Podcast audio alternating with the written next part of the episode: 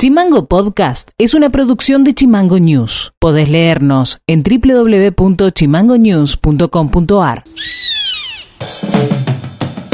Hola, ¿cómo están? Este es el resumen informativo de este jueves 20 de mayo. Y estas son las tres más de Tierra del Fuego.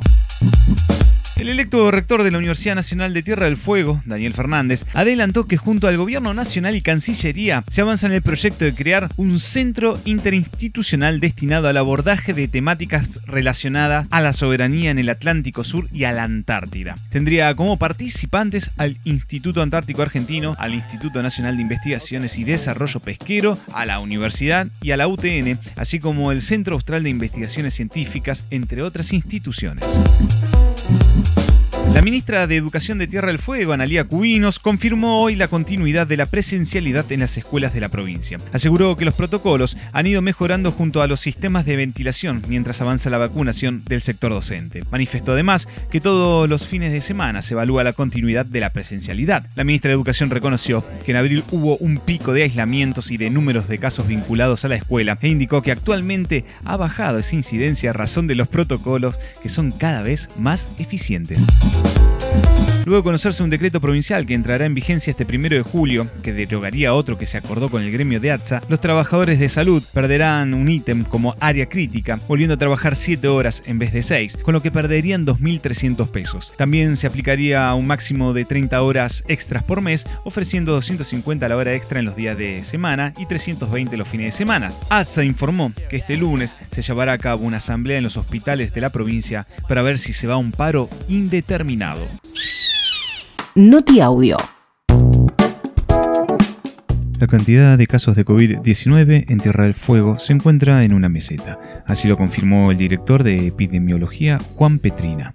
Sí, estamos manteniendo más o menos estable el número de casos a nivel provincial, si bien hay una diferencia que lo analicemos eh, por jurisdicción, un aumento en lo que es la cantidad de casos confirmados en la ciudad de Ushuaia y unas bajas bajas en la, en la cantidad de casos en Río Grande y en Torwin, pero a nivel general en la provincia estamos todavía transitando esta meseta que arrancó ya desde la semana 12 aproximadamente a la fecha. Noti Audio.